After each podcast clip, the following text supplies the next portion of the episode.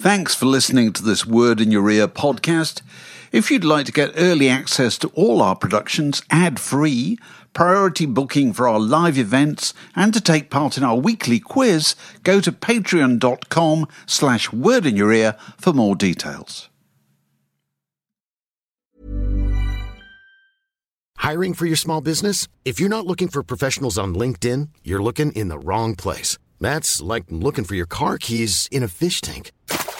LinkedIn helps you hire professionals you can't find anywhere else, even those who aren't actively searching for a new job but might be open to the perfect role. In a given month, over 70% of LinkedIn users don't even visit other leading job sites. So start looking in the right place. With LinkedIn, you can hire professionals like a professional. Post your free job on linkedin.com slash people today. Many of us have those stubborn pounds that seem impossible to lose, no matter how good we eat or how hard we work out. My solution is PlushCare. PlushCare is a leading telehealth provider with doctors who are there for you day and night to partner with you in your weight loss journey. They can prescribe FDA-approved weight loss medications like Wegovy and Zepbound for those who qualify. Plus, they accept most insurance plans. To get started, visit plushcare.com slash weight loss. That's plushcare.com slash weight loss.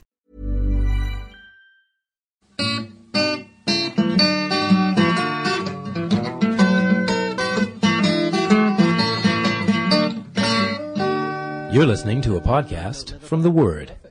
Uh, Sunday gone, I jump on a minibus. I really late, but it's not my fault. I feel the bus come to a halt. Is it? Is this going to be done done in Andrew Harrison patois? This this I- entire Ebonics. podcast. Yeah, I it's think that'd be patois, good. yeah. And ting. And ting. Yeah. as I would say. As I would say.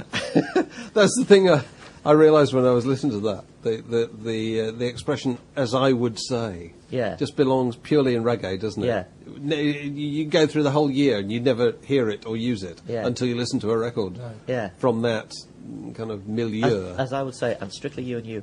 it's, it's just so extraordinary. Have we got enough level? I think so. Have we started? Have we started. Fraser, have we started the word We've podcast? started. Okay, Oh, God. in which case, I'm David Hepworth, you're Fraser Lurie, say I am. hello. Hello. And Andrew Harrison, Hello, how are you doing? who's, uh, who's been uh, bringing us up to speed on, on Jamaican patois, of which more later. I had a lovely one on Sunday night. It had lamb in it. I'm just trying to work out the. Um, everybody in the radio industry appears to have won something at last night's Sony Awards, as far as I can work out. There was just, you know, all shall have prizes. It's, it's like the Grammys. There's an award for everything. I suppose Yeah. so. Yeah, the, the Grammys just grows categories, doesn't it, every year? They have to start it at like 8 o'clock in the morning now, don't they? Because they, they start off with their, you know, best sound design in a, a bottled water commercial and work their way up to Kate Winslet. Well, the, the other thing is that in the Grammys they also have all those because radio is so kind of uh, strictly formatted in the states. You know, they also have to have the same categories in, in gospel, and then Yes. they do it all again in country. Then Yeah. they do it all again in classical music and whatever. It goes on forever. Um, but um, so loads of people appear to have won awards. I, I vaguely gather that Simon Mayo and Mark Kermode won something, and if that's true, that's fine, isn't it? Hello, and hooray to them, because we like them. We do like them. They're, we, we have Twitter rows with them, so we like them. Yeah, Twitter wars. Yes. Um, but uh, I, I just wonder, while we're talking about, about radio, have you noticed that uh, the the announcement that Danny Baker's returning properly for Five Live? Yes, this was greeted with great happiness again by our Twitter lot, who they hosanned on Twitter because they don't like um, Eamon, not Eamon Ford. What's his name? Eamon, not Eamon Ford. We like Eamon Eamon Holmes. Holmes. Eamon Eamon Holmes. who's been doing that Yes. Saturday morning sports show for you know a couple of years probably Yeah. now. Do you ever listen to that? Uh, for about a minute, and then I go, "Oh dear God," and I turn it off. Because I'm always listening because I'm a huge fan of Fighting Talk. Yes. Uh, which comes on at 11 o'clock. And by the time Fighting Talk starts, I have to go to a quiet place in the house so that my wife can't be driven ma- mad by that sound of the, uh, the the dinging of the, the points Yeah. being awarded. Do you listen to that? No, no, no, You don't never listen have. to Fighting, fighting Talk? It's I'm good. surprised. Oh, it's fantastic. It's All really my good. supporters on TV. Oh, really? Yep. That sounds like an aha song. Waiting to be it? done. Actually, pretty much All all of mine is on radio, actually. Okay. But I feel I'm no, I'm no loss and no less uh, near to it. But you don't have Sky or Setanta. No, because that's I for pay rich for both. people.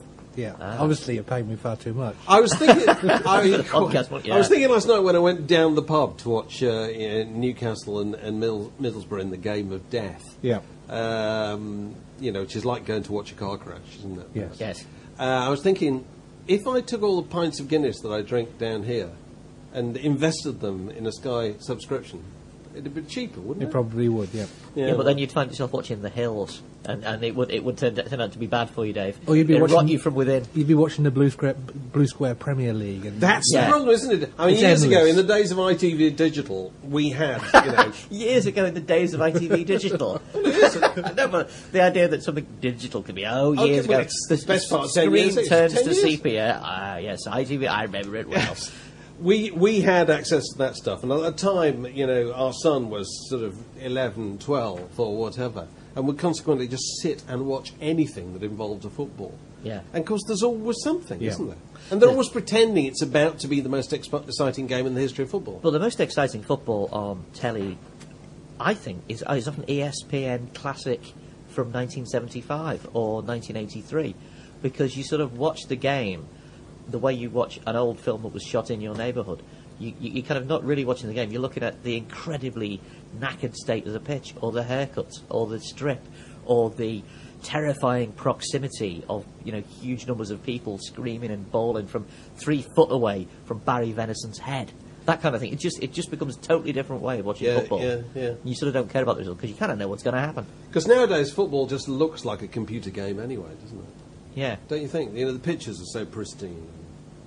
You know, and the, the, the, the players' images that you see in computer games are based on real contemporary Yes. players, aren't they? Yeah. Yeah. So it's my theory that that's, what's happening is kind of reality and, and kind of uh, animation are sort of meeting somewhere in And, the and. Brazil will eventually stop being sponsored by Nike and end up with Nintendo.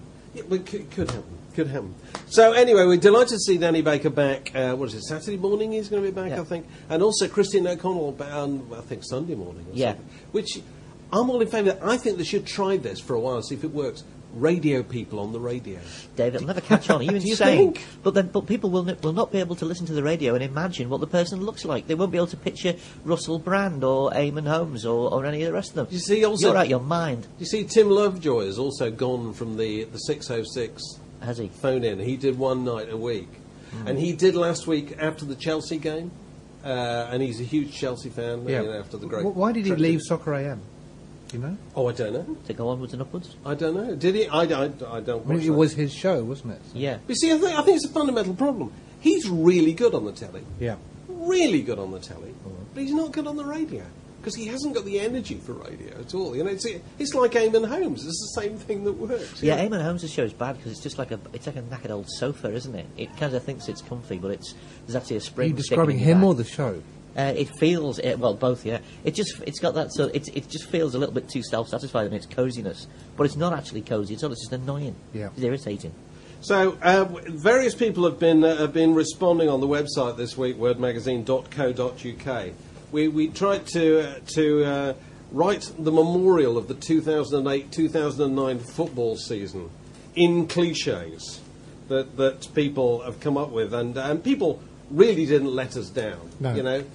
That the, these are expressions you've heard so many times during the season, you never wish to hear them again. And uh, I started off with Roy Hodgson has done a brilliant job at Fulham because you know that's one that always just uh, puts me on edge. And, um, and you know loads of people have piled in with stuff. Simon Ford, Hull City are in free fall. Yes. and uh, El Hombre Malo, he's an enigma.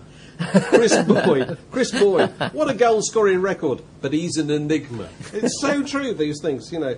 And uh, Garth, we'll take the positives out of the game and just move on, which was one that's very much. Spectacularly meaningless as well. Yes. Uh, John Motson always refers to any slow motion replay of a goal as being an unerring finish. I don't know why unerring. That's kind of taut- tautologist, isn't It it? It's a replay. Obviously, it's unerring. It's also, he points out how Motson, I, somebody else pointed this out, Eddie G pointed this out. It's a really good point. The Motson, in commentating on a club uh, game, can't stop himself making some international reference. And so he will say, Motson couldn't go five minutes without mentioning England. For instance, the burly young defender was in the Hungarian side that faced England last month. That's so true. He does that. You know, it's a little bit of knowledge he's got to, he's got to take uh, with him. You know, uh, Andy McKenzie uh, wants to know: Does anybody else think Andy Gray is now a pain in the arse? Uh, there appears to be a certain following wind behind this because he points out his favourite cliche is "Go on, son, take a bow," which is very, But very. it's got to the point that Andy Gray knows that it's a cliche and always prefaced it with, I don't say this very often, but go on, son, take a bow. The one, that, the one that stuck out to me more than, more than anything was, uh, you know, where does this leave the respect campaign that was launched by such fanfare at the start of the season? You know, they, they, They've been saying this week too, haven't they? Exactly. I think, I think they started saying it the minute people left the, left the podium for the respect campaign. If they'd launched a campaign called "Punch the Referee in the Face," it couldn't have been less successful. Yes, absolutely. Um, Beanie suggests Manchester City are today being linked with a move for Kekar, Tattoo, Kanu, Deco, Milto, Biffo, Coco, Heppo, and Giggsy. That's very good. That's very good So stuff. one cliche we haven't heard yet at this very late stage in the season. I haven't heard much mathematically safe. No, There's only Stoker man- mathematically safe. no, I haven't. Very little. Mathematically safe, you can usually start to hear that about the middle of February, Yes. you? And there is a half man, half biscuit song called Mathematically Safe to uh, Well, I suppose it's immortalise because, it. because, it, because you can stay up with such a low total now, can't you? Because there's been so many underachieving sides. Yes. I think it's just it's so very tight, isn't it? It's, you know, the, Yeah, bottom, yeah. the bottom eight sides are still mathematically threatened, Yes, which we haven't heard yet. Yes. Mathematically imperiled, I'd like to hear. KB talks about Har- Harry Redknapp upon joining Spurs said, "Make no mistake, it's a massive club. It's a massive club." Ra- Juande Ramos upon joining Spurs. Es un club masivo. Martin Martin Jol is reflected on leaving Spurs for Hamburg and considerable success. It's a massive club. that's a joke that could run and run. There's some very good stuff there. So if anybody wants to, you know, that's still open on the website, wordmagazine.co.uk. Um, and uh, in the new issue of Word, while we're, while we're talking about sports, uh, in the new issue of In the Word, New Issue of Music Magazine, The Word. no, but I, my interview with Yes. Ed Smith, former county cricketer and uh, very clever chap, uh, and author of an excellent book called "What Sport Tells Us About Life," he's in there in our in our Word to the Wise um, slot. And one of the things we we dis- I discussed with him was, you know, kind of punditry and, and the, the growth of sports, you know, constantly uh, going back over what happened and why it happened, particularly why it happened. And it's quite interesting to get the point of view of an actual, you know, former professional sportsman about this, you know. And he says there's a great, there's a great danger in sports of thinking that because thing C happened after thing B, that Yeah. thing B caused thing C. Yeah. And sort of all punditry seems to be, you know, based on that idea. if the referee hadn't blown, if it was offside, Yeah. if the team hadn't been reduced to 10 men, all that kind of stuff. well, we just had the classic case of this, which was the Chelsea Barcelona. Yeah. Yeah, Hugely entertaining Yes. evening. Nothing Well, wrong with that referee. well, you know, it was just, it was, you know, his point about sports is it's chaos piled on chaos, which I think is a really good point, you know, because we can't imagine what it's like to be in the middle of this. And the know. pundits' role is to try to pretend that somehow something, some things are all rel- see, everything's related. You know, Yes. so- that somehow it makes sense. That- It's a bit like a priest, isn't it, Dave? Trying to convince us that the howling chaos of reality is actually presided over by a benign God. Wouldn't you say, Dave? And it, it, it struck me that there are kind of two main strands to this, which I suppose you could see exemplified by, on one hand, Talk Sport or Five Live, you know, and on the other hand, the Guardian Football Podcast. And on Talk Sport, it's all about what happened happened because people were either very passionate or not passionate at all, yeah. And on the Guardian Football Podcast, it all happened because they played three four one rather than five two five. Are you, know, saying, are you saying that uh, the Guardian uh, are running a Marxist podcast here, where it's No, I'm saying- determinist? I'm saying- it's that I'm saying that one, know, one that claims one that claims it's all a question of yeah. kind of you know you know diabolical genius managers uh, stroking their beards and making you know very cunning substitutions, and the other one, the other extreme, people thinking it's all about you know did people. You know, was the did they read Shakespeare in the dressing room before they went out Well, onto the field? Yeah, Um, when Croatia beat England a couple of years ago at Wembley on that dismal uh, last night of Steve McClaren's reign, and uh, the Croatian manager was asked after the game about the tactics and where England got it wrong and all that kind of stuff, and why this had happened and why something else had happened, and he said, "Listen, we won because we were better than you." yes. On that occasion. Yeah. Yeah, which which is a real problem for pundits because where do you take that conversation? You- That's a dead end of the conversation, isn't it? You can't then start to talk about you know who was in the hole because it doesn't really matter. No. You know, the, the the statement has been made and also measured in the final result. Clearly, yeah, they were better. But also, particularly when you ca- when you take the case of last week's, you know, Chelsea Barcelona, Yeah. which is just an extraordinary thing. You know, people go Barcelona Barcelona won because they did this. Hang on, they scored a goal in the ninety third, ninety Yeah. fourth minute. You know, they had one shot. Well, fair enough. I mean, it doesn't even validate it at all. Yeah. But you know. The guy who, who connected with that with that shot knew it was luck as Yeah. much as anything else. You know, the footballers would know that, wouldn't they? But we've but we've been conditioned by you know the increasing uh, appearance of statistics in the world of in the world of sport and and the replay and the continual question of the referee into this fantasy that sport and football in particular is fair. Yes. And of course, it isn't fair. It never was fair. And it never will be. No, and it's not supposed to be. No. And if it was fair, it would be incredibly boring. And in fact, the fact that you know the top four are remain the top four and probably will for the foreseeable, future is boring enough as it is. But it's kind of fair as well. They have got the best players. But it's also stuck with it. This particularly comes to the fore when people start talking about video refs and you know and all this kind of thing. Yeah. You know, we have the technology. We have the technology to decide matters of fact on on a, on a Yeah. sporting pitch. Well, no, you don't. Because in the end, you have to make a judgment call. You know, Yeah. And in the end, there's not usually consensus anyway. You'll get three pundits all Yes. have three different views of what happened after 25 replays. I think it's ridiculous the way people have gone on about it. Absolutely ridiculous. All right, that's enough. That's enough Sport. Um, uh, I see that Gordon Ramsay uh, has been censured by Ofcom for his language. And did you see this count of how many times he used the F word in uh, in one of his a Channel Four program? Did well, you see this? well, how many I times did. did he use the F word, Dave? 115 times in the first 40 minutes. So that's uh, Twice a minute. Yeah. Pretty much. that sounds pretty par for the course for most workplaces. Would you say? No, I, I think language that's excessive. Actually, I think I think that's going over the top, and I think I think there's a serious issue about about swearing in telly. Is that once you start, you can't stop. I think Gordon Ramsay is now, you know, it, it- it's hanging around his neck. This is. Yeah. It's what he's expected to do. It's the Yeah. definition of his TV personality. Yes. he's the bloke who swears a lot. Yeah. So it's a and bit you like can't do it occasionally. yeah, that's true. But You, also can- you never have a program where you have a single F word. You never. You'll get loads or you'll get none. Mm-hmm. Because it would look odd if suddenly in the middle of, I know it's before the watershed or whatever, but if it's suddenly in the middle of. Coronation Street or whatever, as in real life, and you know, if you've got a commitment to reflect the reality of real life, you would occasionally get somebody swearing. in I the bet you oh. they've had a meeting at Granada sometime in the past five years whether they should, for amazing, dramatic, get it all over the papers, whether they should beat the F word in Coronation Street. I It'd bet, be, they, it'd be like the lesbian kiss. I bet it's at least kind been on the table. I bet it's, you know, should Deirdre. I don't know, I don't watch Coronation Street. No, I don't. But But I There's thi- a Kenneth I Tynan think- moment on Coronation Street. I think Gordon Ramsay's got a problem that he's, he's Yeah. got. He's got, you know, uh, He's in a cul-de-sac, I think. He is. Yeah. You know, it's, it's my theory about, about TV personalities, and particularly TV chefs, is you're allowed, you stand for one brand value, okay? Yeah. Which is generally can be expressed in one word, okay? So, what's Jamie Oliver's brand value?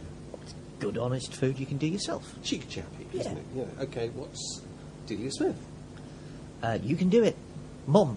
She's your Um, mum. She's mum. She's- She's mum. That's very Yeah, good. she's mum. Uh, And like do we mum, call she him? gets Um, bevied at Norwich City. Uh, no, uh, the Rhodes.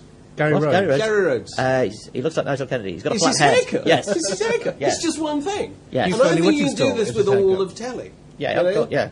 Uh, Like and Lawson. so- She's sexy. Gordon Ramsay, he swears. Well, it There's used to- nothing else to say. But it used to be Gordon Ramsay. He is the gold standard best cook in England. He is the ultra kind of top of the range chef, and that's been completely obliterated by the swearing, hasn't it? Now you're right. He is the sweary bloke, and the fact that it's just been kind of uh, you know discovered that he's doing boil in the bag stuff in a factory right. and wherever it is. Uh, there is that. Yeah, he's just Yes. and he's and, Allegedly. he's, and he's got a he's got a close personal friend that he shouldn't have, sneaking out of hotels and things like that. This has all overshadowed the fact that he's you know Mr. Mich- Michelin star. It's like he used to be a chef now. Yeah, Which is a pity, because he is a great cook. He is great cook. Yeah, Has he cooked for you, Fraser? I've never eaten at Gordon Ramsay, no. I've uh, I've, You've been most places, haven't you? I've been to a few. I worked in I've done a few. I worked in Gordon Ramsay's kitchen. I say worked. I washed pots for Heat magazine. oh, right, yes, Heat, you did. Heat magazine sent me into Gordon Ramsay's kitchen, uh, where the, and I think there was there was clearly an element of theatricality on the go here because people were standing inches from one another's faces, holding up a piece of spinach the size of a five pence piece, going, "Look at this shit! I wouldn't give it to a fucking dog! Oh, how really? dare you! How dare you! How dare-" you know, it was real sort of you know we're in a pressure cooker. Cooking doesn't get any harder than this. That was for your benefit. I think it might have been a bit for my benefit. But what they were doing was, if you know, they were balancing this kind of uh, close encounters of the third kind style tower of shin of beef on a plate. Uh, to make sure that it was absolutely perpendicular and flat on top, and if it wasn't quite right, they would just fling it in the sink. Where I, the plongeur for the day, was scrubbing away on pots, and I quickly worked out that if I just said, "No, no, don't throw it in the, in the sink, throw it in me," I could have like three Gordon Ramsay dinners. Oh, really? And, and I did. I had, you know, because it didn't look quite right, or the spinach was a bit funny, or the uh, the pomme puree. You were just there, I was just ready. human they also have a fifteen-year-old boy in every kitchen, didn't they? Really? You Yeah. They just, they would just eat. Just some urchins. anything. That's yeah. so good. Give it the urchin. Have you ever read George Orwell's Down and Out in London and Paris? I haven't. uh, which is um, the Paris bit is about his time as a plongeur at the uh, Georges Cinq Yeah. in the twenties, thirties, and uh, it's brilliant on Mm. the on the kind of uh, the culture of of uh, waiters and chefs and kitchens. And how incredibly hierarchical they are, Yeah. you know, and why there is no union representation in, in the catering business. Not certainly not in those days, you know Yeah. um, and and about how how the key moment in restaurants was the you know the door that opens both ways or the Yeah. circular door or whatever from the kitchen into the restaurant. He says, "Watch a waiter." Change his expressions as he goes through that, you know, through that process. you know, from dealing out appalling abuse on one side in the amongst this steam and heat, and, Yeah. you know, and chaos, and then go through this and it Yeah. composes features into Just turn into Jeeves. Jeeves-like, Yes. you know, kind of, and then and then uh, you know float over the dining room. Extraordinary stuff. The Word, a magazine, a website, a podcast, a way of life. Did we see the story about the Irish student and the Wikipedia hoax? I know Wikipedia is probably full of millions. of hoaxes. Wikipedia's got hoaxes This on it. guy is clever. This guy is really clever. This is about adulterating obituary notices. isn't It is. This is so clever because Yeah. he picked such a clever target and did it such, in such a subtle way. Um, Dublin University student Shane Fitzgerald, who decided as part of his study to to test, you know, how far a story on Wikipedia would be around the world, you know, if, if he Yeah. put one there. And the film composer Maurice Jarre died recently uh, Jean-Michel Jarre's Yeah. father, and the man who did the, the soundtrack to Lawrence of Arabia and many other great films. Um, and he just made up a fake Maurice Jarre quote. One could say my life has been one long soundtrack. Music was my life. Music brought me to life, and music is how I will, be remembered long after I leave this life. When I die, there will be a final waltz playing in my head that only I can hear. It's the kind of Yeah, thing that somebody believable. would say Yeah, in an interview. It's a, it's, a, it's a very good quote. He just put it in there. And of course, it was in all the obituaries Yeah. worldwide. I think the Guardian so far are the only ones to apologise for having, you know, they, they, they hold their hands up and say, yeah, yes, we uh, we picked it up and we shouldn't have done. Has Jean-Michel Jarre commented at all yet? if I was Jean-Michel Jarre, I think I'd be quite happy. Yeah, that's, that's, Yeah, really, no. that's a really good quote. But his point, the point about Shane Fitzgerald is he says, he says, well, this is shameful because people ought to be checking these things.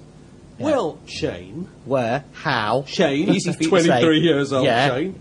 How? Yeah, where? How do you check anything? Maybe you could look it up on Wiki. Oh, Oh, yeah, quite. There is no. Maybe no you could way. check the oh internet. Yes. And uh, as Wikipedia considers newspapers to be reliable sources and the kind of things you should cite when uh, writing an article, does that now mean that because this error has been reported in the newspapers, it's fact? Exactly. Oh, listen, this is all part of the contemporary minefield, you know, because it will then find its way back into Wikipedia, Yeah. and the uncorrected version will be will be out there. I mean, thankfully, in this case, it's not anything controversial at all. It doesn't, you know, One of the bring ironies- anybody into disrepute. One of the ironies of Wikipedia is that if you yourself, I haven't done this myself, but if you're, if you're the subject of a Wikipedia entry, the fact that you can say, this is me, and I know that this is A, a fact, or B, not a fact, isn't enough. It has to be cited elsewhere. So if you can produce a cutting from Record Mirror in 1973 containing a total untruth, that can go in. But if you, Dave, email and say, I'm David Hepworth, and no, I didn't didn't assassinate happen. I have President to get it published first. You have to get it published first because they won't take it from you. That's extraordinary. It is extraordinary. But I, I, I'm very um, I'm interested in this idea about you know how you're supposed to check things. You know, it's like whenever a controversial story, you know, about about somebody alive gets out there, Mm. you know, the PR will always draw themselves up to the full height of their moral outrage and say, "Well, if only you checked this with me, I Yes. would have told you." No, they bloody No, wouldn't. they, the PR is the last person you ask. He's absolutely the You last person you know, to give you any matter of fact at all. Absolutely, you know, our close personal friends accepted, obviously, Dave. Yeah, PRs. You If you rang up the average PR and said, I just want to know the name of so and so's brother, or says something Yeah. non controversial, Yeah. you know, Well, or where they went to school, or hmm. whatever, they, they, would, they would not return your call. yeah, or Because the thing is, I might get myself into trouble. or they'd say, "Why do you want to know? yes. Why do you Why do you want to know what his surname is? why do you want to know what his height is? It's. Are you doing something about how he's not tall enough or too tall? Is That's this going the to be on the cover? Yes. That's the truth. That's how it works. Yeah. Andrew, we, we, we talked briefly about the subject of meat in, in, in Gordon Ramsay's kitchen. Yes. Without lingering on the particular area of the meat trade that you wish to talk about this morning. Well, yes, uh, I had a very funny experience on, uh, on on Sunday night as I'm listening to my iTunes on shuffle, and you know, as you know, you, you often just throw loads of records on, and I, I put on a uh, a Trojan DJ box set, and as iTunes played on random, up came a tune called Tripe Girl. Tripe Girl. Tripe Girl. And There may even be people listening to this podcast who don't know what tripe is, Andrew. it's the Word magazine, Dave. They're probably raised on tripe. they know what tripe is. Do they? The stomach lining of the cow, beautifully prepared for uh, boiling with onions and so on. Favoured north of, you know. Yes, but also Nottingham. in Catalan uh, cooking, they're quite fond of it, and clearly fond of it in Jamaica, uh, because. There's a, there's a Colombian cafe at the end of my street where they do a nice, trout, a nice bit of tripe. Oh, really? But I-Roy's tripe girl concerns uh, the girl who lives next door to the tripe girl. She is an untrustworthy gal. She'll break your heart. You tried to hurt me. You couldn't do it, as I would say. Uh, says Iroy in Tripe Girl, and this made me, as the son of a butcher man myself, made me think. Son of a butcher man. Yes. It's a famous Dusty Da-da-da, Springfield. um, but it made me think. Good God, is, are there any? Uh, is there anything else in music connected to what the Americans refer to as variety meats? Oh, variety meats being anything that's not pork, beef, chicken, whatever. And to my amazement, I discovered that there's a fair bit in reggae, but most of it goes back to Pluto Shervington, who has the classic. think, think Pluto was poss- possibly the son of somebody in the uh, in the meat trade? Uh, well, I don't know actually. I, th- I think um, Jamaica, Backyard, of course, Dave. Right. Uh, I think they have a different approach to, uh, to to the meat trade than we do. It's not all about plastic in Sainsbury's. It's about you know getting your hands deep down and dirty down the market kind of thing. Pluto Shervington uh, has ram goat liver, Oh, of course. which tells the tale of, uh, and I have the. Li- it's a wonderful world when you get the lyrics to ram goat liver off the internet, isn't it? God bless Uh, the God bless the internet. internet. It tells the tale of how uh, uh, Pluto catches a bus into town. Um, it hits a goat. Uh, they decide that they're going to cook the goat. Uh, ram goat liver, good for make manish water. Curried goat lunch, put the bite in your bark. It make your daughter, it make her walk and talk. So they cook ram goat liver, but and the story doesn't end there, Dave. Uh, before too long, you know, have to ask a runny belly like Judgment Day. Everybody in the road are dead with laugh. It's then I know crime will never pay. So Pluto Shervington's Ramgoat liver, also in Pluto's oeuvre, is the fantastic dat in which he visits the market and uh, wants to buy something for his tea. Asks uh, and, and cannot cannot Pluto Shervington's tea. yeah, what's what's Pluto having for tea? Can't make his mind up. Uh, the butcher says, "You want beef? No. You want pork?" And Pluto, and I'm paraphrasing here, says, Please, Butcher, be discreet. My co-religionists in the religion of Rastafari are within earshot. Do not mention pork. Uh, and he settles on give me a pound of dat ting there, which he's not quite sure what it is, and we'll take it away to school. So, you know, reggae, very big on the variety of meats. I tried to think, you know, who else is mentioning, uh, you know, tripe, kidneys, anything like that. It, it seems to be purely a reggae thing, unless we're going to count uh, Jim Diamond's Hi Ho Silver Lining, which uh, might not be referring to the stomach of a cow. So if the viewers out there have got any more tripe, uh, chitlins perhaps, obviously chitlins, there's a lot, there's got to be some chitlins, Dave. As a blues man, Dave, that- you'll know this. I couldn't think. I, offhand, I can't think of any. There will be. Yeah. There will be. There'll be a John Lee Hooker Yeah. tune that's uh, that's in praise of the chitlin. Marc Bolan, Chitlins of the Revolution? No? Maybe not. uh, so if the viewers have got anything, please send it in and uh, we will see what we can incorporate. Black Pudding Bertha, she's the Queen of Northern Soul, doesn't really count, does it? I love the idea that, that, that Pluto, you know, wrote his, his, his compositions were inspired by you know, things that occurred to him when going to the market. You know. yeah, well, it's, you know, Lily Allen gets praised to the sky for writing so. about going to the chip shop. I suppose Pluto so. Shervington, back a yard. It's But, the same know, thing. How many indie groups would you have to put together, you know, before eventually one of them wrote a song about variety meats? You know, how, Well, long, they- would, how long would it take? I think they'd probably write about. Uh, I've got a, I've got a double lecture this morning, and uh, you know, my dissertations later would be the gist of it. Social realism. We were talking uh, last week uh, uh, in response to something that um, I can't remember who, a Gunner Boy raised this subject about uh, whatever happened to groups who were just a laugh. Uh, which is a good question, you know, because you remember the days of Mud and I can't remember who Hmm. Yeah. else who n- never made any pretensions. They were just there Yeah, for entertainment. Yeah. And he said it seems to have gone away, and we were discussing this. Um, and further to that discussion on the on the podcast, people pitched in with uh, their suggestions, and I want to know uh, what the jury thinks of their suggestions. Were the darkness just a laugh? Until they start taking themselves too seriously. Yeah. Which happens when? when you sell a load of records. When you sell Yeah. a load of records. you, you can't keep it's true. Isn't But the thing is, the darkness were just a laugh, but it was only really one joke. Whereas Mud were just a laugh, and actually there were quite quite a few Yeah, gags yeah. going on there, and and it wasn't all purely a laugh. You know, London Oh, This I, Christmas. I love their records, Yeah. and nothing against them at all. But it's it's an interesting point. If you start off as just a laugh, and then you have a hit album, Yeah. you can't be just a laugh anymore, can you? Yeah, You well, that was that was the case. That was the Monkees, wasn't it? You know, the Monkees. Oh no, it's slightly different. The Monkees wanted to go serious. The Monkees. Well, the Monkees also wanted to do themselves what previously studio musicians had Yeah. done had done for them. So the darkness, possibly they were, and then they changed. Goldie Looking Chain, were they just a laugh? I think they were just a laugh. Yeah. Still are just a lot. Yeah. Still going. Okay, okay. Scissor Sisters, Scissor Sisters, just a laugh. Good time band, maybe. yeah, I not wouldn't just, say yeah, it's- not actually, Oh, not it? actually a joke. not There's funny. There's a kind of continuum, is there? Yeah. no, I, I think Fraser's right. I don't think uh, you know a, a just a laugh band um, starts out with any without any pretensions to be anything other than entertainers. I think the Scissor Sisters started out with a little bit more than that. They did always want to be a bit art. There's, there's quite a lot of art in there. yeah, you don't you don't cover a Pink Floyd song in a disco style if you're just a laugh, do you? Yeah, possibly.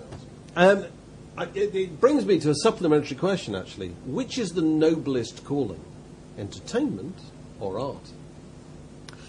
I vote for entertainment. I would vote I vote It's the for service of entertainment. your, entertainment is the service of your fellow man, and there is no nobler calling. because how do you know that you've been successful in entertainment?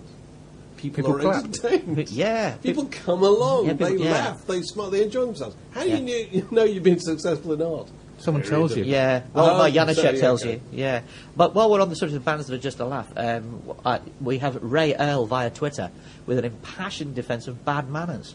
Don't diss bad manners. It really speaks to you on a crap day in Skegness. Okay, So- well, yeah, okay, fine. I can see that. Now, I may be pronouncing this wrong. Uh, are the noisettes just a laugh? Too early to say, Dave. Okay. Too early to Is say. it noisettes or noisettes? I don't know. I think. I've Well, pondered one this of myself. noisettes are some food stuff, aren't they? Well, I think we're getting into a yogurt, yoga, nougat Oh, okay. type of thing here. scone. Nobody, no, yeah, scone, scone. Nobody says nougat in real life. Don't you say it on adverts? I say nougat. No, you don't. I do. Come off it. Well, where I come from, they used to call it nugget. It is nugget. You're both northern. What's, it's from what? It's from France. We're English. We're all English. Nugget. It's nugget. Move oh, on. Right. Okay, and our half man, half biscuit just a laugh? they are the finest satirical band there has ever been, and therefore they are both just a laugh and deeply serious as real satire is. Okay, fine. Well, that, that will no doubt continue to, to run and run. Have we followed that, what appears to me to be the finest use of Twitter that I've yet seen, which is um, this happened within the last week. A chap called Dan Baum, B A U M, in the United States, decided to tell the world how he got fired as a writer on the New Yorker. New Yorker, the most prestigious gig in, in magazines, if you're a writer, certainly. And he decided to share this secret in 140 character tweets. Yeah. It's extraordinary stuff, isn't it? It is if you read it as it happens. Yeah. If you have to go back two weeks later and discover that and go through this process, everything's displayed in reverse chronological order Yeah. on Twitter. So it's in exactly the opposite way that you wouldn't wish to read it. You need to be able to twist that round and, what, and read it chronologically. Okay. It's difficult. It's like reading Arabic. But if he'd said, you see, if he'd gone to uh, a magazine and said, I want to write a story about how I got fired from the New Yorker, nobody would have commissioned it. No. And even had they done that, to have set out to write a piece about it would have appeared a rather self-aggrandizing thing, didn't it? Yeah. Whereas to do it in bits, Actually, it sort of works The, the only, work, the only yeah. magazine sufficiently indulgent of writers to let you write a piece about getting fired from the New Yorker is the New Yorker. They might have commissioned it. It's, it's, it's full of extraordinary What stuff. is interesting about it, though, is that the the Twitter format, the 140 characters, does lend it a certain Hemingway style of very clipped and unflowered, and it gets, you know, he really gets right to the point. I thought that was that was quite interesting, and I'd be interested to sort of read it, if you know, as Fraser said, in the correct order, yeah, I flipped did- down, you know, to I see if did actually makes any sense as kind of 800 words of very short paragraphs. And um, no, I, th- I think I think Twitter's an extraordinary thing. I, I find myself wondering if it is actually the perfect um, album reviewing format. Joe Muggs, our own Joe Muggs, uh, has been twittering one, uh, one sentence album reviews for some time. So give me an example. Oh God, I can't do that. Dave. I've got a computer in front of me. But you want me to review an album in one No, sentence? no. now? uh, What does he say? Because I've thought about this. I, I've, I've sent the odd tweet Yes, while listening to a record yes, where I felt a sentence pop into my head that I wished to share, Yes. not with the world, but you know, whatever Yeah. whatever misguided individuals follow my, my, my tweets, and you get really good response. People, Yeah. people get you know, it's the idea of the isolated thought hmm. that people like. You Well, know what I mean? And I find I don't find myself saying things like that you would write in a review. They're just sort of personal reflections, you know. yeah. But that's actually that is the way to write a good review, isn't it? You know, I, I mean, often we find ourselves early with early on when we're sort of bringing writers in. Cutting away these thickets of phrases like, you know, vocal jaw handling and, uh, you know, words like competence have to be kind of ruthlessly chopped out with the old secateurs. Uh, there's no room for that in Twitter, and also people aren't thinking like that. No, they're not. So you know, it's it's you know, Twitter is just the kind of thing that you'd say to somebody uh, if you met them on a bus or in the pub, uh, and you wanted to mention you know the new record by X. You know that that little one liner that encapsulates it all. It's hard to do, Yeah, uh, but because you've got to kind of, you just got to free up your the way you think. You know, uh, we ought to find a way to do this involving the readers and uh, and the people who, who follow the, uh, the the Twitter stream, didn't we? There ought to be a way people can do this. Well, maybe we should, uh, you know, when, when a notable record comes out, uh, maybe we should all make a date on, say, on the Wednesday. Maybe on a date, you know, date, or maybe we should ha- make a date while we're all playing it. Let's play it all at the same time. Let's just communally review this record. Doesn't Or- happen though, Andrew, does it? You're never all listening to anything. Well, on some things, like when when the U2 album went up on Spotify, for instance, quite a lot of people were listening to it at the same time, and suppose, the yeah. uh, Twitter storm. I mean, we twittered it track by track, and we found us. Oh well, I anyway found myself pretty underimpressed by it. Right. But there was a bit of a Twitter storm, and people kind of got into a heated debate. But it was a heated debate rather than reviews. I Yeah, yeah, yeah, yeah. Let's have a think about it. We'll think about and it. And we'll announce something on the Twitter. Ha- have we got anything further we want to cover? Anything anybody wants to Well, say? you, you mentioned uh, Peter Andre and Katie Oh, Price's good. split, which is Yes. uh, heartbreaker. I'm surprised you've been able to keep it from the listeners. Read the statement, Andrew, in its entirety. The think you've got it there. Pay attention, everybody. Um, Peter Andre and Katie Price are separating after four and a half years of marriage. Uh, Can Associates Limited can confirm today. They have both requested that the media respect their family's privacy at this difficult time. There must As have- to at every other bloody There time. There must Yeah. have been a smile, you know, you know, curling the lips. Well, the of irony who klaxon wrote went off, down. yeah, definitely. The- yeah, it's absolutely. Please respect their privacy at this difficult time, but stop respecting it immediately. We ask you to stop respe- respecting it. It's extraordinary. I mean, I. You, And on that bombshell, we've Dave is properly. I've never seen Dave speechless before. He actually is. Makes great radio. Dave speechless, just, just going. It's terrible. It look, it's like an exhausted walrus. There's not. There's nothing. He's spent. We've broken him. I- Destroyed. I've got over. one thing to say about Peter Andre and Jordan. Here comes the tweet. It's the children. Serious issue. Yes, it is. You're right. They have had two children Yeah. as a couple Yes. who they've whose lives Given have been names, yeah. broadcast effectively Yeah. in a way that will affect them in Yes. some way. It just will. And don't want to get in con- on- into a really controversial area, but the story I heard as to why the BBC withdrew the Andy Kershaw on the ropes Fraser's finger hovers above, over the button. Keep going, Dave. Keep going. is that one of the things that they were concerned about was that they might be seen to be invading the privacy of the children mentioned in the interview, Yeah. which I think is a legitimate point. Yes. and you know, famous people, they volunteered to be famous. You know, But, th- but they also, in uh, Katie their Price... children haven't necessarily. Yeah. but their parents have volunteered their children. The, the question This is is. certainly the case with uh, Peter Yes. Andre and Katie Yeah. Yeah, Price. yeah, yeah. But the question is. No, I'm not suggesting anybody in the Andy Kershaw case No. did that at all, but I'm just suggesting that's BBC's sensitivity. But the question is, we, we, we think that parents have the right to volunteer their kids go to a particular school or take up a particular musical instrument or follow a particular path in life. Do parents then have the right to decide that their children are going to be famous? I don't know. Is it time for the nanny state to intervene? Yes, add that to the list of things yeah. they're going to introduce. When they finish cleaning out their moats, they can, pi- they can pile in and fix. yes, the- so we've got to go now and uh, look at everybody's expenses. Yeah, gonna, I'm going to go and do mine. What, expense, what expenses are you going to do, Fraser? I, Expenses? What, what are you going to put? Your, What? I saw What you dragging. expenses? You were dragging the, the, the carcass of a baby seal in uh, with uh, a recipe in your hand. What are you going to do, Dave? I tell you what I'm going to do. I'm going to introduce what's going to happen next on this podcast, which is what happened uh, at the end of last week's podcast. Uh, we've been starting these uh, shopcasts with Universal Music, where Mark Ellen and myself sit in, the, in our in our ancient, the last record shop in the world, and talk about old music. And last week it was the Kinks, and this week, because recently it's been the 50th anniversary of the foundation of the Motown label, that's what we've been talking about. Okay, so step inside. Well known group, and I'm just going to give you the first names, okay? Uh, no second names. Right. And I'm going to give you the, f- the full version of their first names. Are you with it? Yeah, okay. Okay. I'm not going to get this. Oh, Okay. okay. Richard, Kenneth, Paul, William, Samuel, and Lowell.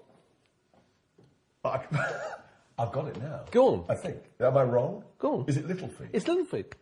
It's always it, it- what it proves about about groups. William is Bill Payne, right? Uh, yeah, Bill Payne, Samuel Clayton, Paul Barrere, Richie Hayward, Kenny Gradney. Kenny Gradney. Kenneth. Kenneth. Kenneth Gradney. But as it's, he was o- never it's called. only when you get one key name, isn't it? Like Lowell. Yeah. I mean, there's only one Lowell in pop music. There is only one? Lowell. I don't know. There's only one Aynsley, probably. There's only one Aynsley, yeah. There, there are certain names. that- So I, there's no point in me asking you about the Aynsley Dunbar retaliation. No. You've given that away. So that's enough Little Feat. enough Little Feat. There's never enough Little Feat. We're talking about Motown. Do you have, t- tell me, in your records at home, do you have a place for kind of things that don't fit anywhere else? I've got this, um, you know, wall of CDs uh, at home, uh, you know, normal size ones. But on the top, I've got a special uh, uh, extended rack that's higher for things of strange shapes. Display case A almost. display case, yes, display case it is. Box sets and all that stuff. The only thing that worries me is that occasionally you get ones that just don't, they're just awkward and they don't really fit. And I, no disrespect to this great box set that we're about to discuss. It, it's shaped like a house. This is shaped like a house. and it's got nothing written on the side, so I Uh, can't tell what it is. I think what they should do. This is this is Hitsville, so this is right. based on the you know the original Yeah. design of the original Motown house studio. Yeah. And I think what they should do is it should be part of a series. And what they should do is, is in Abbey Road. You know what I mean? And, and take other famous buildings in popular music. Very good. So eventually you can build a miniature, you can a build miniature a town. miniature town. You can And rearrange you can the walk buildings. around You can have a little railway station and look uh, through the windows and so forth. That's but a brilliant but idea. anyway, to go, you can go inside. But shall we go inside and have a Let's look go at inside the house. And uh, this is based on, on really the house miniature figures. Detroit's West Grand Boulevard that, uh, that they moved into in, in 1959, I think, something like that. And there it is. oh, that's fantastic. The studio was in there. It actually had it had a, a photographic studio out the back when they took it on, which is one of the reasons they took it on apparently because they could build a studio in there as well. Um, but it, it, it doesn't uh, it doesn't have that feature. But obviously, as you go inside? Oh, let's go inside. Go inside. Go inside. There you are. Isn't that? Let me see the little window. And, great? and you get uh, you get what do you get? You get five double CD. Well, no, you get you get ten CDs And a which- lavish booklet. and a lavish booklet. And so carry, you know, doing all Motown number ones from, you know, I don't know, Smokey, Smokey Robinson, Get Yeah. a Job and so forth, right through to, you know, to the present day. But it's a, it's it's interesting, it's fitting, I think, that uh, that it be based in this house because um, it is an extraordinary thing, and it tells you a lot about Motown. That um, apparently, when he when Berry Gordy took on this place, you know, presumably rented it, I suppose, you know, he was determined that it was going to work as much like a factory as possible because you know there's always these stories about he got his inspiration from the Detroit production line, and I think that was mainly because he didn't want anything wasted. You know, he believed in running it like a like a conventional business. So this place used to, used to be in use and its and its studios 22 hours out of 24. And that's so every aspect of you're talking about the obviously the manufacture of the records, the production. Well, the, no, they didn't the- manufacture. the- They're, the songwriters, and, Songwriters. you know, and the and the arrangers, and and then the singers, and then the, the you know. So the this studios. probably is a hit factory, isn't it? So you, you open so. a door and there's a guy sitting there banging away on a piano, Pretty trying, much, trying to produce much. the record's going to be recorded tomorrow. it's, they used to close it every day between eight and ten in the morning, so that the engineers could fix the machinery. The mach- machinery was always in a state of nearly melting down because it was kind of used Yeah. We- so we much. never closed. We absolutely, yeah. we never closed. And I still find it hard to believe that, given that, that Berry Gordy himself, you know, probably, uh, you know, I was about 23 or 24 years old at that time, used to live upstairs. Now I'm saying living upstairs from a recording studio, not the best idea, is it at all? and presumably survived on one hour's sleep for about you know I- I eight suppose years so. of his life. I suppose so. Massive bass line vibrating up through It's his extraordinary. Um, and so, you know, so the you know the Temptations would be in there, and Smokey Robinson and the Miracles and Supremes and Marvin Gaye and all these people and Holland Dozier Holland coming in there all hours of day and night and constantly trying different material with different people. Yeah. You know what I mean? They were constantly auditioning who would be the most appropriate voice to do, you know, Tracks of My Tears or I don't know, and, uh, whatever song, you know. So the thing that fascinates me reading about Berry Gordy is that he obviously came from a relatively well-off family, you know. They, they, they, they were people of, of substance. Yeah. know. And, uh, and he was obviously compared to most of his siblings. He kind of Ne'er do well. He never do well. He'd not found a proper career path. Now, you know, you know, if one of your kids, Something. What Very do Gordy's going to be living a disgraced and failed existence. well, no, producing this is- Motown his first, his first pursuit was he was going to be, a, he was going to be a boxer. you Oh know. right, well that makes sense. Well, yeah, so Yeah. you wouldn't be thrilled if one of your kids said, "I think I'm going to be a boxer." No, you'd be, you? would be right. and, and then they came back, beaten black and blue, and said, uh, "Oh, I've thought better Changed about. my mind. I've changed my mind. really hurts. I now, I now like to run a record shop. Yeah. Oh, they go and try that, and they fail at No that. one will beat me up there. Don't worry, don't worry. Forget about the boxing. Forget about the record shop.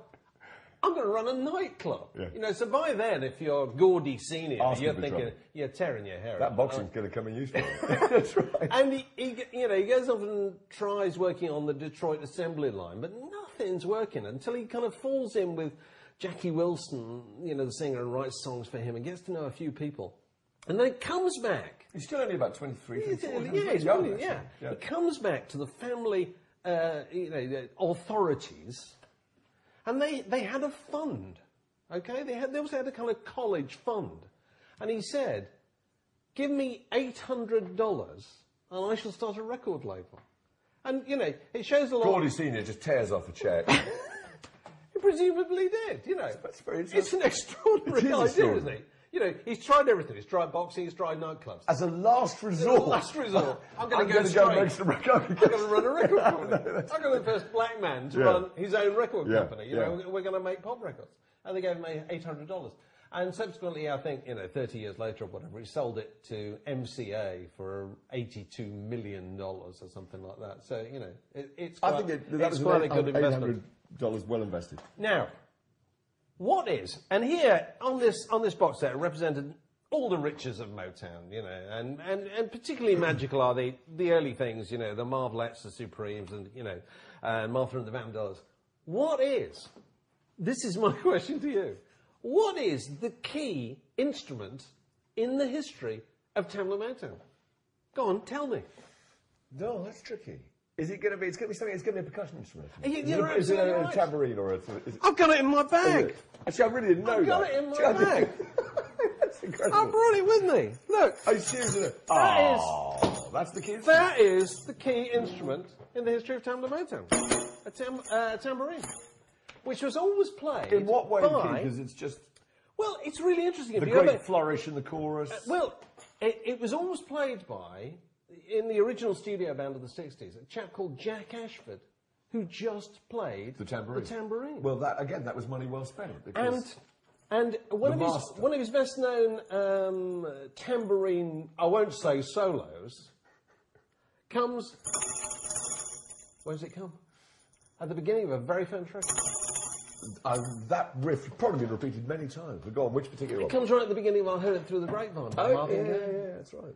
And it's that that gives it the kind of spooky Yeah. shiver. Little overture. And he used to buy, you know, this is probably far more expensive than the tambourines that Jack Ashford used to buy. He used to buy $15 tambourines, and he wanted the ones that, as he, as he described it, church ladies used to buy. oh, really? That's interesting. So that, you know, mi- middle-aged, Yeah, you know, ladies with extraordinary hats Yeah. who went to, you know, evangelical churches Yeah. on a Sunday to, you know, very actively get involved in in, in the service. So that was would precisely the atmosphere he was their own to- their own tambourine. No, but it also shows just how much of this music relates to gospel. And how much? Well, precisely that. You know, grapevine particularly is it's, it's, a, it's a religious ceremony that's about to take place, isn't it? When you hear this thing. Well, and all the all the kind of call and responses. So you, know, you can never say it too many times that you know rhythm and blues in the '60s was gospel music made secular and kind of pumped full of Coca-Cola at the same time. Yeah. You know what I mean? It was it was the same devices. Well, Marvin Gaye, the classic case is "Can I Get a Witness?" You know, which is. Which is an old, you know, tune that riff that preachers have been using. Call and response. Yeah, call Yeah. and response. Yeah. And the other thing that struck me, listening to um, uh, the Supremes, Where Did Our Love Go? First of a number of number ones, is, is the other thing, apart from the tambourine, what's the other instrument? Which you don't even have to go and buy. And I don't know if it even qualifies as an instrument. What, really. what, what would that be? It's The hand clap, the, the finger click. Finger clicking or hand clicking. Yeah, yeah. And it's always put completely front and centre. So you listen to Where Did Our Love Go? Yeah. And it leaps out of a radio because it's it's that noise, you know. It, I've heard the master track of Heard It Through the Grapevine. Oh. It's been duplicated. It's, it's an eight track recording, and somebody was made into a, a track for a film called Standing in the Shadows of Motown, and therefore it was digitized. And you can now hear the eight tracks Separate. separated out. It is, it's the, one of the most extraordinary things I've ever heard in my life. it's because I've You have an orchestra on one, you have three guitars on another, you have a bass guitar on one, you have the, you have the backing vocal um, on one, and you can hear the spill, as they call it, Yeah. from their from their headphones. You can hear the rest of the track, and you can just hear them breathing, waiting to come in. It's absolutely fantastic. You can. That's the one I when I, I heard. Marvin Gaye being one of the backing vocals, Right actually. at the beginning, you can hear him breathing, and when the drums come in, you can hear him go, "Ah, drums." Oh, right, yeah, I missed that. Yes.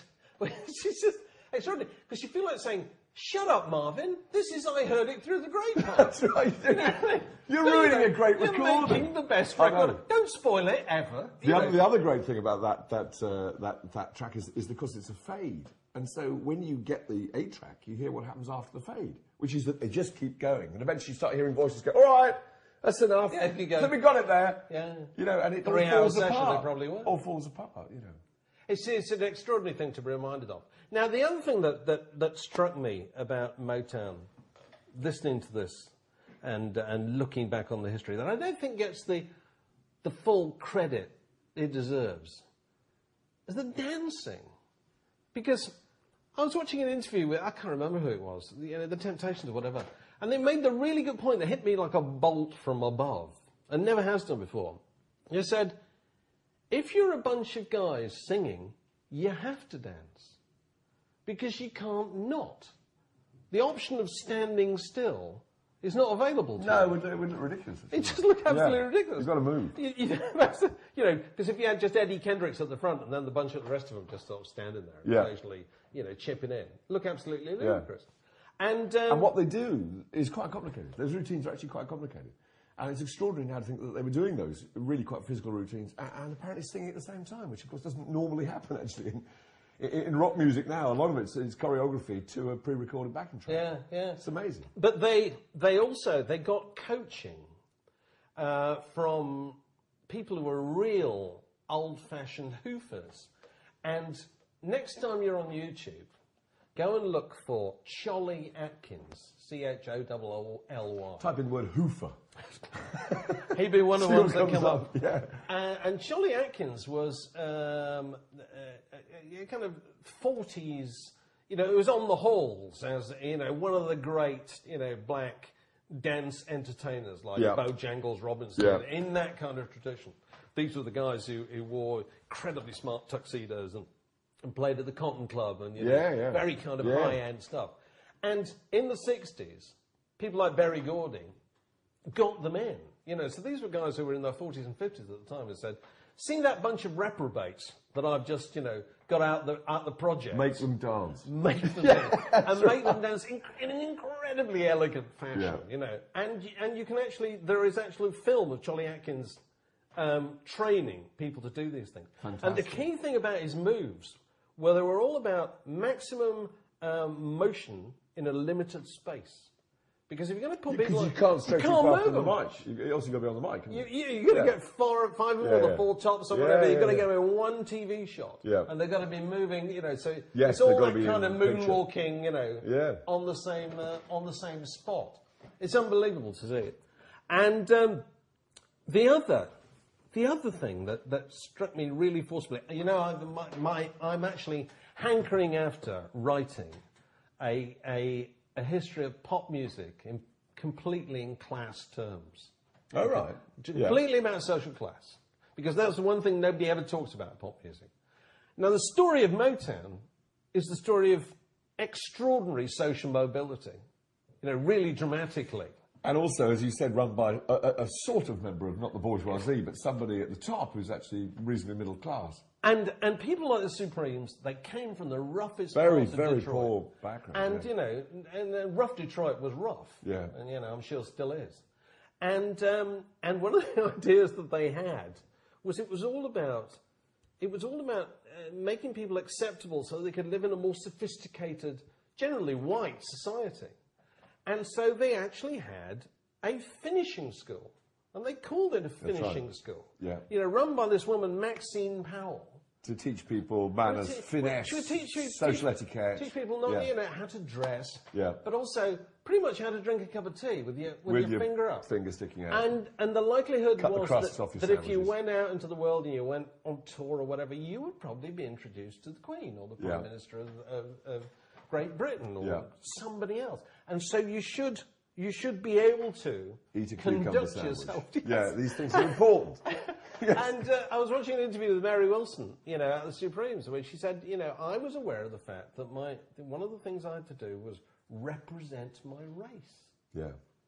which is a, an extraordinary idea now, you know. Whereas, whereas you, co- you compare that to, to the way, it's almost turning its head nowadays that that what sort of huge uh, big black entertainers are intend, uh, have to do nowadays is aspire down Yeah. to the streets. You know Yeah, what I mean? totally. I'm slightly more gritty than Connect with the people. than anybody Absolutely. else. Uh, whereas there it was it was about you know moving up. I'm loving the idea of, of Mary Wilson's diary. You know, 10 o'clock dancing lessons, uh, 11 o'clock backing vocals, 12 o'clock eating, learning to eat uh, grapes with a knife and fork.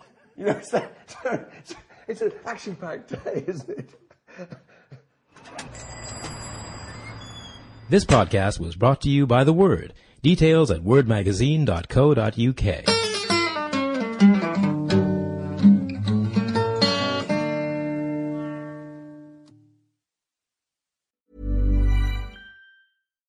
deserves the best, and there's no better place to shop for Mother's Day than Whole Foods Market. They're your destination for unbeatable savings, from premium gifts to show-stopping flowers and irresistible desserts. Start by saving 33% with Prime on all body care and candles. Then get a 15-stem bunch of tulips for just $9.99 each with Prime. Round out Mom's menu with festive rosé, irresistible berry chantilly cake, and more special treats. Come celebrate Mother's Day at Whole Foods Market.